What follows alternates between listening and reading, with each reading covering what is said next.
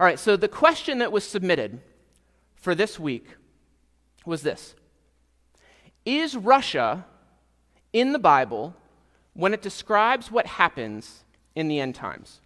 Is Russia in the Bible when it describes what happens in the end times? Now, this is a really great question, especially because of what we see going on globally right now. Uh, we've talked about this over the past month, month and a half Russia's invasion of Ukraine. Ukraine.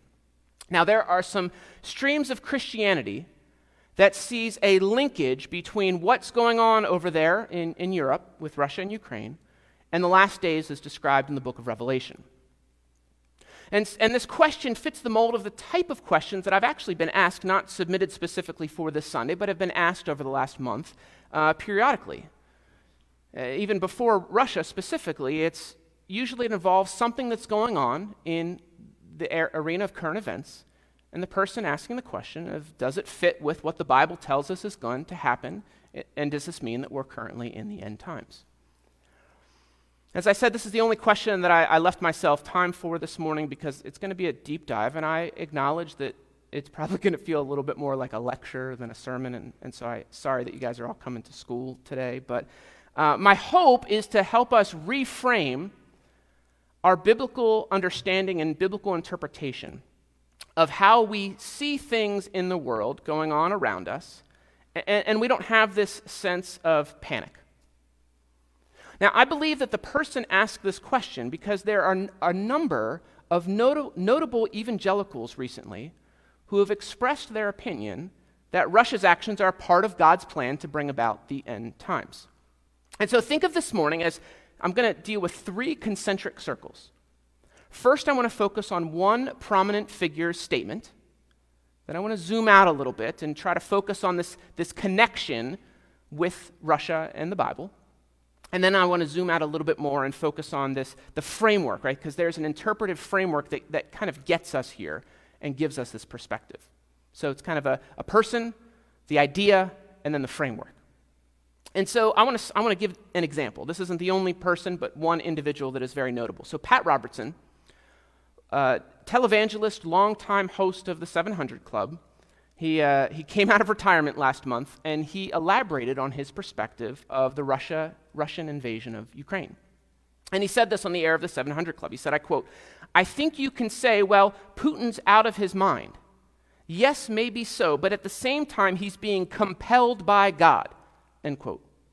And then Robertson cites a passage from Ezekiel saying, God says, I'm going to put hooks in your jaws, and I'm going to draw you into this battle, whether you like it or not. Robertson is suggesting that Vladimir Putin is, in, in this very conflict, being used by God to bring about the end times. Now, I want to say that this isn't the first time that Pat Robertson has made a bold prediction that deals with God's judgment in the end times. In 1980, Robertson declared on the 700 Club, quote, I guarantee you by the end of 1982 there's going to be a judgment on the world, end quote. 1982 came and wait, went, and there was no judgment. In his 1990 book, The New Millennium, Robertson predicted that the world would end on April 29, 2007. I'm not, I didn't read the book, I'm not exactly sure uh, why he came up with that number particularly, but nearly 15 years later, I don't think that one has aged very well. In October of 2020, he shared on a segment of the 700 Club that Donald Trump would win the 2020 election. He said, and I quote, First of all, I want to say without question, Trump is going to win the election. End quote. Now, th- this is just a snapshot of some of the bold predictions that he's made.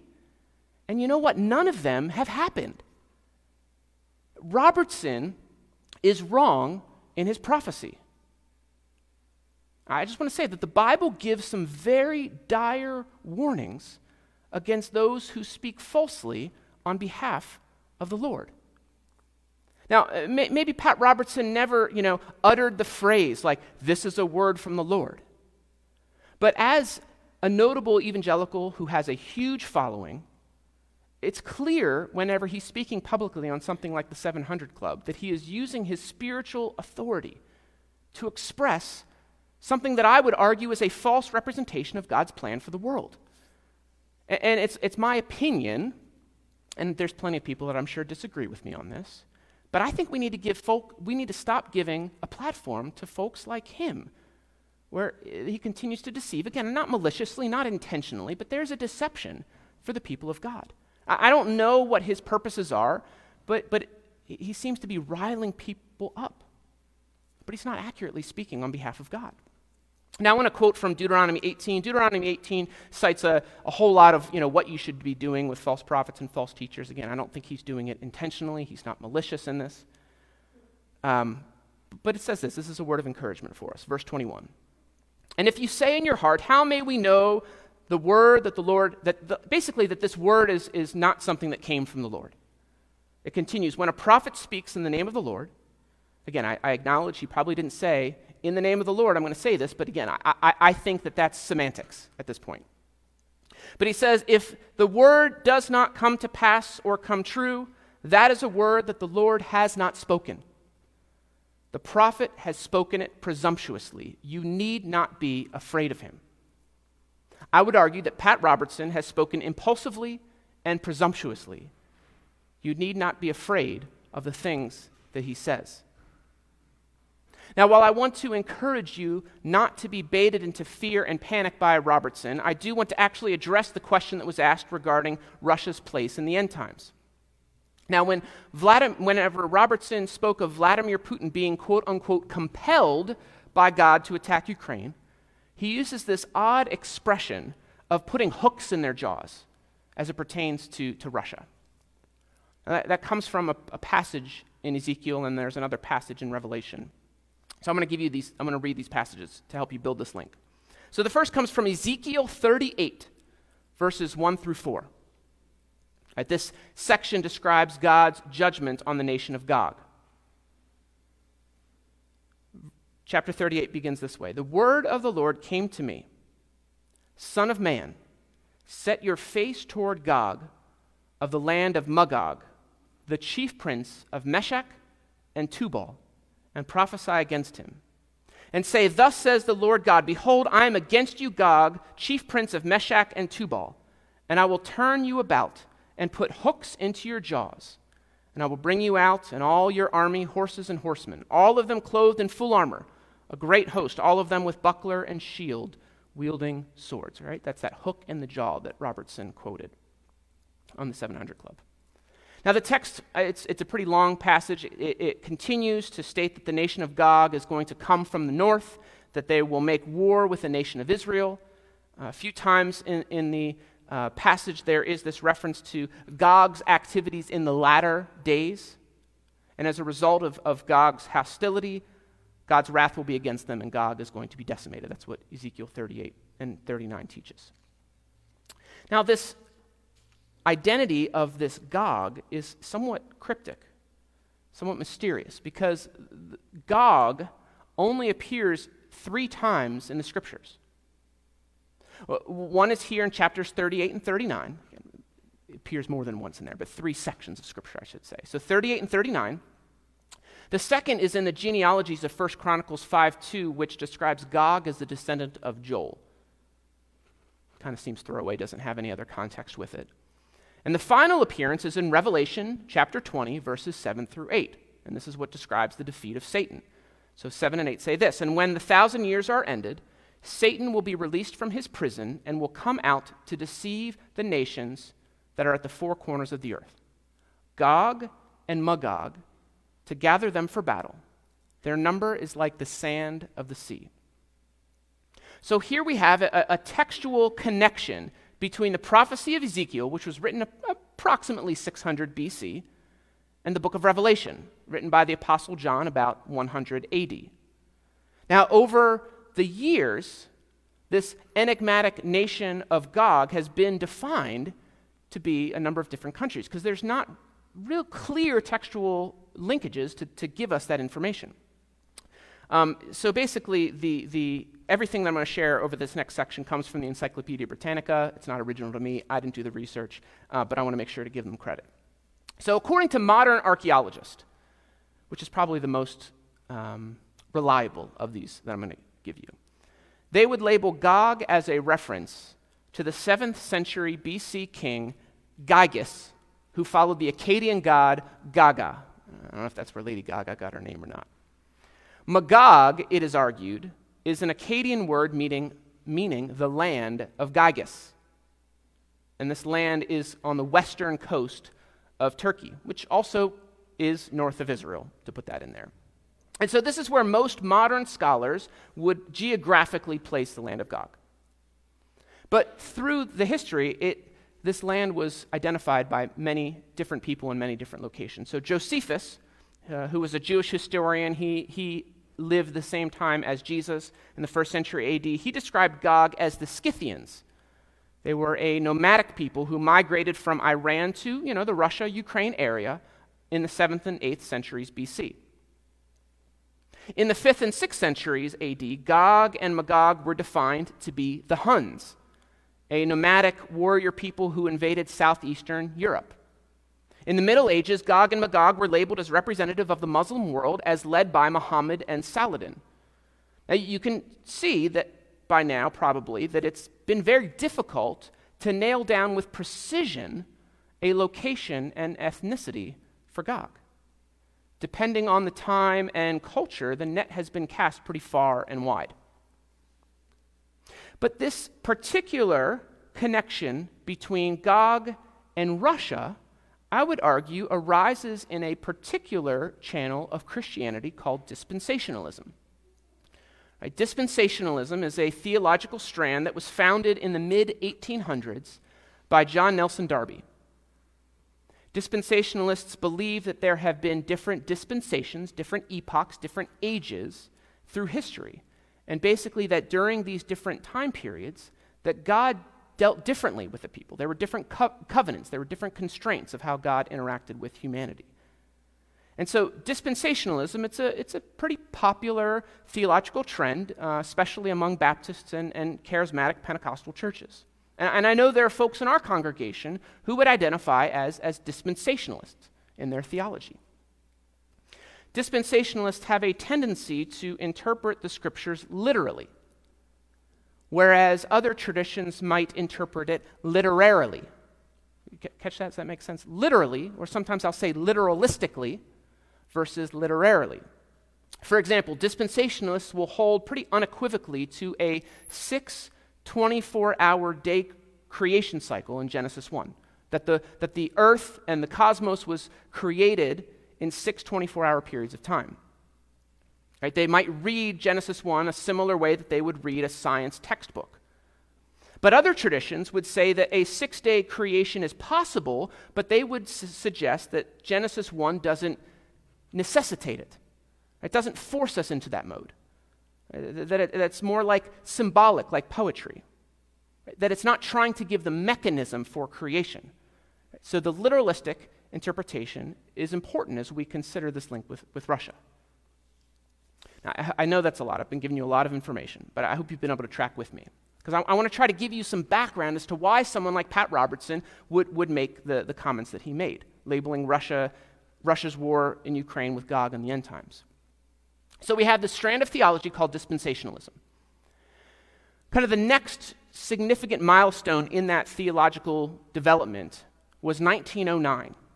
1909 was when the first Scofield Reference Bible was published. It was an English text of the Bible, but with additional comments. I think of like one of your study Bibles. You know, I, I, use the ESV Study Bible, and those comments can be really helpful to understand the text. So, so Cyrus Scofield, who was a pastor, wrote a bunch of com- uh, comments of the texts. And, and, and, he was a dispensationalist, and, and this really popularized dispensationalism in the start of the 20, 20th uh, century. So I want to put Ezekiel 38 2 on the screens. Because I, I want to kind of walk through you how Scofield interpreted this. Son of man, set your face toward Gog the, of the land of Magog, the chief prince of Meshach and Tubal, and prophesy against him. So here's what, here's what Scofield wrote in the, as a footnote to the passage. He wrote, quote, Gog, that the primary reference is to the northern European powers headed up by Russia all agree. Now, as just as an aside, I think I showcased that not all agree on that, um, but that, that's what he wrote. Uh, Scofield then provides some passages, I'm not going to cite them, a few from Zechariah, Revelation, just kind of uh, other passages that deal with the day of the Lord and some end times citations. And then he continues, quote, Gog is the prince, Magog his land. The reference, you see it on there, Meshech and Tubal, Moscow and Tobolsk, is a clear mark of identification. Moscow and Tobolsk are cities that are currently in Russia. Russia, and he continues, Russia and the northern powers have been the latest persecutors of dispersed Israel, and it is congruous both with divine justice and with the covenants. Now, one of the other Hebrew words in Ezekiel 38 2 that doesn't readily appear in our English translations is the word Rosh. R O S H would be kind of the English transliteration of it. David Jeremiah, who's a modern uh, figure, uh, he, he is another dispensational pastor, states this. He says, and I quote, this is off of his website The reference to Rosh, that Hebrew word, in verse 2 is a shortened version of the word Russia. This can be de- determined linguistically and geographically. So I have two links here. We have Scofield linking the Hebrew words Meshach and Tubal with literal cities in Russia, Moscow and Tobolsk. And more recently, David Jeremiah linking this Hebrew word Rosh with Russia. And I believe in both of these examples, they are both reckless and irresponsible biblical interpretation. And let me give you both in turn. I don't believe that Meshach and Tubal are Moscow and Tobolsk for two reasons. First of all, the city of Moscow did not exist until 1147 AD. So we're talking, what is that, 1800 years after Ezekiel was writing. Tobolsk didn't exist until 1587 AD. Moscow is believed to be named not after a tri- uh, tribe, Meshach, but after a river that flowed through the area. But listen to Genesis additionally. This is textual example from Scripture. Listen to Genesis chapter 10, verse 2, which describes the descendants of Noah. Uh, verse 2 says this The sons of Japheth, one of Noah's sons, Gomer, Magog, Madai, Javan, Tubal, Meshach, and Tiras. So here we have three, in this passage, three of the cryptic names listed in that one genealogy Magog, Tubal, and Meshach. They're all listed as descendants of Japheth. And I believe that these are references to nations that would have existed in the ancient Near East that Ezekiel would have been familiar with. And you might say, well, couldn't the Meshach people ended up being where Moscow is or Russia is? I mean, I guess it's always possible, but we had, right, it, when, when, Israel came and conquered the promised land, who, they kicked out the Jebusites, the, the Hittites, the Amorites, the Perizzites, Hivites. Uh, we don't have any nations named anything like that around these individuals. So I think it's most of those nations had, had either totally assimilated together or had often been wiped out. So I, I just don't think that there's a, enough of a link there. Now, specifically to David Jeremiah's link of Rosh being Russia, Rosh is not meant to be shorthand for Russia. This I can say with 99.9% certainty. Because that same Hebrew word is used over a hundred times in the Old Testament.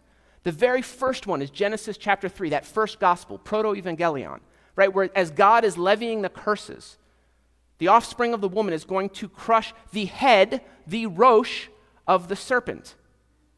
Rosh in the scriptures has been translated as head, beginning, chief, top of a hill. Right? It is a word that signifies a source or prominence.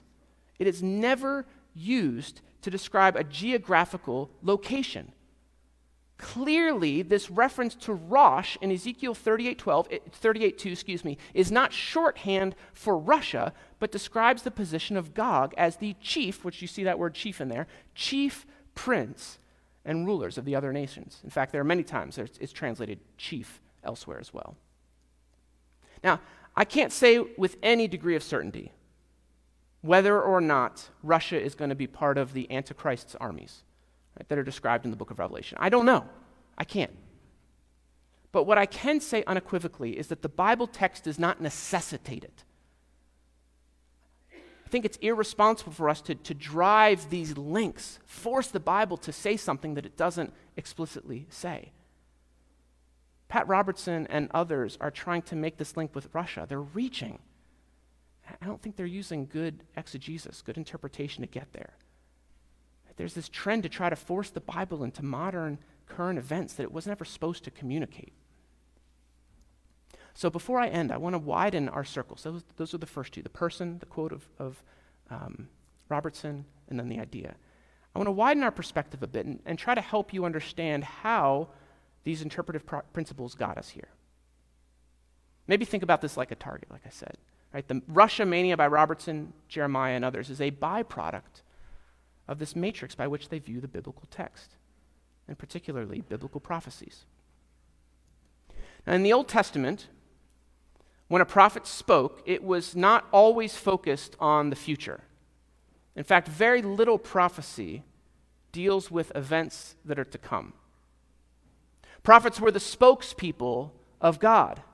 Their role in Israel was to help the Hebrew people understand who God was, or who God is, I guess would be better grammar, why what they were doing was wrong, and kind of that pathway. How do they get back into faithful worship of Yahweh? That's the vast majority of prophecy. But there are places where the prophets did predict events that were yet to come. Right, think about Daniel. Daniel in, in chapter uh, 2 interprets the, the dream of Nebuchadnezzar, of that giant statue that's made of different metals. And, Daniel rightfully predicted what was to come, that the, the superpowers of Persia and Greece and Roman, the Romans, which followed the dynasty of the Babylonians much of these future oriented predictions coalesce in our understanding of Revelation. You see a lot of the similar imagery and language in it. As the Apostle John witnessed the grand vision of what God was doing in the midst of human history to set everything right again, right? He, they're drawing, he's drawing from some of these future oriented prophetic traditions. So, how are we to understand that? Are there signs that we ought to be on the lookout for? Right? Like this aggression of Russia to cue us in that God's winding down human history and preparing to return. And I, I want to give you, there, there are th- briefly three, there's, there's more than that, but three major interpretive frameworks that are used to help understand how it's possible to come to just vastly different conclusions in your interpretation of the book of Revelation. So the first is uh, what I'm going to call or what's typically called the idealist tradition. Now, this interpretation believes that future oriented prophecies are not about a timeline, it's not about time at all, but they present symbols that describe these timeless principles about a conflict between good and evil. So, an idealist would look at Revelation and say that this has nothing to do specifically with human history, in, in any kind of like uh, um, you know current event type way. But instead, what it's meant to do is give us a window into the cosmic battle between God, God and those who stand in opposition to Him. Now, this isn't a super popular interpretation, but I want to give it as a baseline, right? Because there is no timeline in an idealist perspective. Now, the second timeline is what's called futurist. And this is what's true of most of dispensationalism. And you know what? There are, I, I personally happen to disagree with dispensational interpretations. I think there can be some good ones, but I think there's a lot of irresponsible ones. And that's really what we got to filter out of this. People like Pat Robertson and David Jeremiah kind of hold to a futurist perspective. I don't know if it, it was really popularized in the uh, early 2000s in the Left Behind series. I don't know if any of you read that by Tim LaHaye and Jerry Jenkins. Right, that's a dispensational, futurist oriented perspective of uh, Revelation. And what the futurist does is they look at the book of Revelation like a roadmap. That, that the descriptors that are there give us these milestones so that we know what's going on. It tells us who the characters are, right? Like Russia, if you will, and when this is going to take place. Now remember, as I said earlier, dispensationalists have a tendency to read the Bible and specifically proph- prophecy very literally. When I was in junior, uh, junior in high school, I uh, read a book called The Apocalypse Code by Hal Lindsey. He's the author who also wrote The Late Great Planet Earth, I think sometime in the 70s. I, honestly, I can't remember. It's been so long. I mean, I don't, I don't even know how long ago I was in high school, but I don't remember most of that book. But there's one image that is like grafted into my mind um, that sticks out at me, right? Because there are these, in Revelation, as you read Revelation, there are these very odd beasts. Right? One of them um, uh, are these, uh, these locusts. Revelation 9, there's these locusts of having like crowns on their heads and human faces, teeth like lions, iron breast, breastplates, th- these, these wings that uh, ha- resembled the sound of just a multitude, right? A thousand chariots rushing to war. And so, what Hal Lindsey suggests, his interpretive framework, is that when John had this vision of Revelation in the first century AD, what he was actually viewing was the 20th or 21st century, where the end times took place. Right? And so, you know, there is no creature on earth that resembles anything described in Revelation 9. And so Hal Lindsey says, well, what John actually saw were these like advanced Black Hawk helicopters. But John, in a first century AD, didn't have the language, right? He, he doesn't know what a helicopter is, he doesn't know what a rotocraft is. And so he is using first century language to define something that defies explanation for him. Do you see how this works, right? The futurist is trying to force all these prophecies, all these descriptors, into current or modern examples of how they could possibly be fulfilled literally. Whereas I, I would argue there's a lot in Revelation that uses mythological language. And, and, I think mythological language is meant to be understood symbolically, but again, I'm, I'm digressing. Let me get off, let me get back to this. So, the last perspective that I'm going to share is what's called preterist. And this is where I would fall. And I, I'm what you would call a partial preterist. A preterist believes that the things that are found in Revelation have already been fulfilled. Now, I'm a partial preterist, meaning I believe that many of them have, but of course, it's clear if you read Revelation that there's stuff yet to come, right? Uh, God hasn't descended and dwelled with man, and the, there's not a river flowing from the temple and, and all that stuff. So there, there are clear places where things still need to happen. But we have to remember a preterist would say that the purpose of the book of Revelation was not meant to be a roadmap for the future. But at the turn of the first century, when it was written, there was fierce persecution by the Christians by the Roman army, by the Roman Empire, excuse me. And, and I would argue, my interpretation of Revelation, I could summarize the book in one word, the purpose of the book in one word perseverance. It was meant to encourage Christians who were suffering at the hands of evil that God was still on the throne. That, that while they were suffering, it was momentary suffering because there was going to be an end, there was going to be a day that God was going to win a decisive victory. It was telling them, stand strong in the faith while they're literally being killed at the hands of their enemies. Their present suffering wasn't the final word. Again, that doesn't mean that there's not any future oriented language in the book. But John's revelation the letter that John wrote was not first and foremost for Christians in the 21st century to understand what was going to happen in the end times. That's not why it was penned. It was to encourage those who were suffering in the first century AD. So I'm going to close with, with one last question that I receive regularly, and this all fits together. After Russia's invasion of Ukraine, I had someone ask me if I believe that we're living in the end times. Uh, this is not the same person who asked the question of, of that you know, for the sermon this morning. But this is a question that I get time and time again. We hear war, see wars and hear rumors of wars. Are we in the end times? Here's my response. Yes. We are right now living in the end times. But probably not in the way that you think.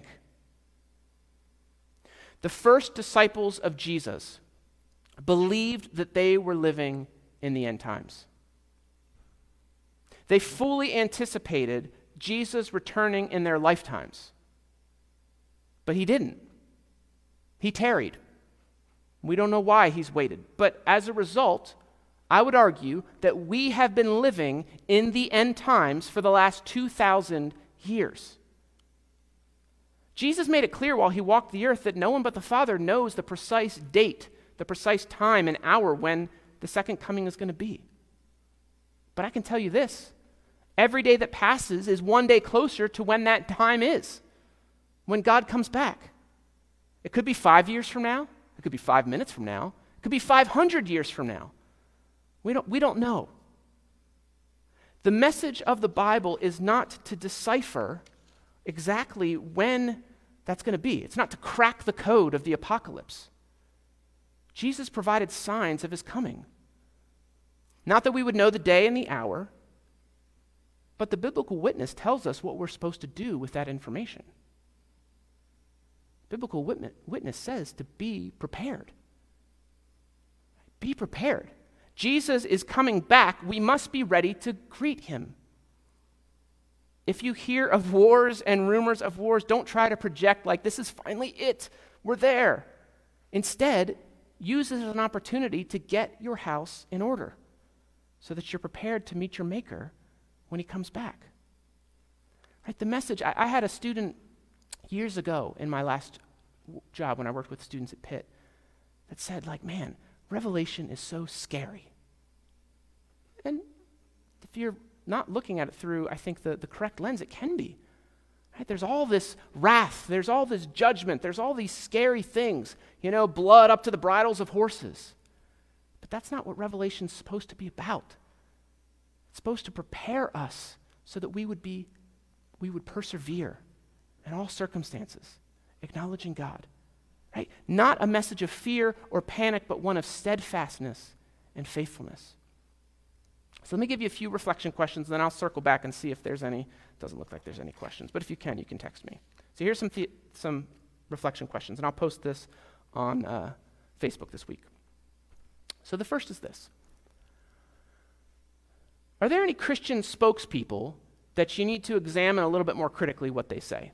And I gave you examples of Pat Robertson, who I think is, is impulsively and recklessly making statements that, that is not in line with, I think, what God, God's plan are. But the caveat, my asterisk to that is critically examine what I say as well. You know, like, sure, I've got, a, I've got a degree where I studied the Bible, but I don't know everything there is to know. So examine, examine the sources that you have. Second of this, how do you interpret the book of Revelation? Right? Would you consider yourself an idealist, a futurist, a preterist? And how does that interpretation, how does your understanding of Revelation affect the way that you live your everyday lives? There were, um, gosh, I can't think of what the, they were. There was a kind of, a, they were a little cultish, uh, but back in like the early 1900s, they thought Jesus, they had like the right day that Jesus was coming back.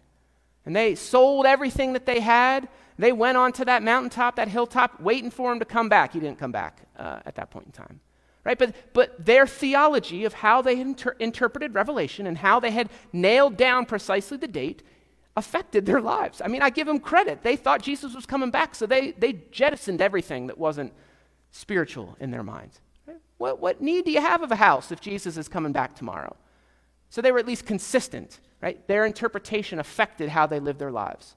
And I think there's a lot in Revelation. Whether we believe, right? Whether we believe the earth is going to be vaporized and we're going to go to, to live in heaven with God somewhere else, or if, you know, another interpretation is that God descends to earth and there's a renewed earth, so we're going to actually live here for all eternity with God. That shifts the way in which you care for this world, whether it's going to burn in the end or not. Right? Does that make sense? How you interpret Revelation affects a lot. Too long of a tangent.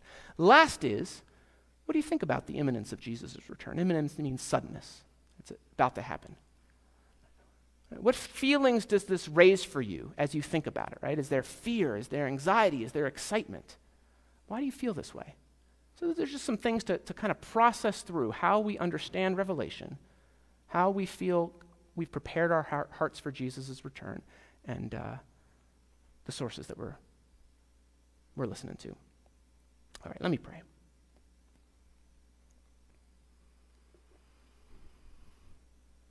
Lord, I thank you for your word. I thank you that it is sharper than any double edged sword to cut through the bone into the marrow. May it pierce us May it leave us transformed.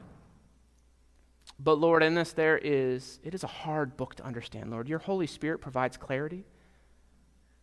But there's a lot of places that faithful disciples of Jesus have strong and stark disagreements. Lord, bring us clarity in a way that we would be generous with one another in those interpretations. Lord, but that we would also be very shrewd to acknowledge and recognize when the, ba- the Bible is being used uh, inappropriately. Lord, guide us in this journey, and, and above all, may, may we be prepared for your return. May we anxiously and excitedly look forward to that day, whether it happens in our lifetimes or not. Lord, thanks for walking with us every step of this journey. In Jesus' name, amen.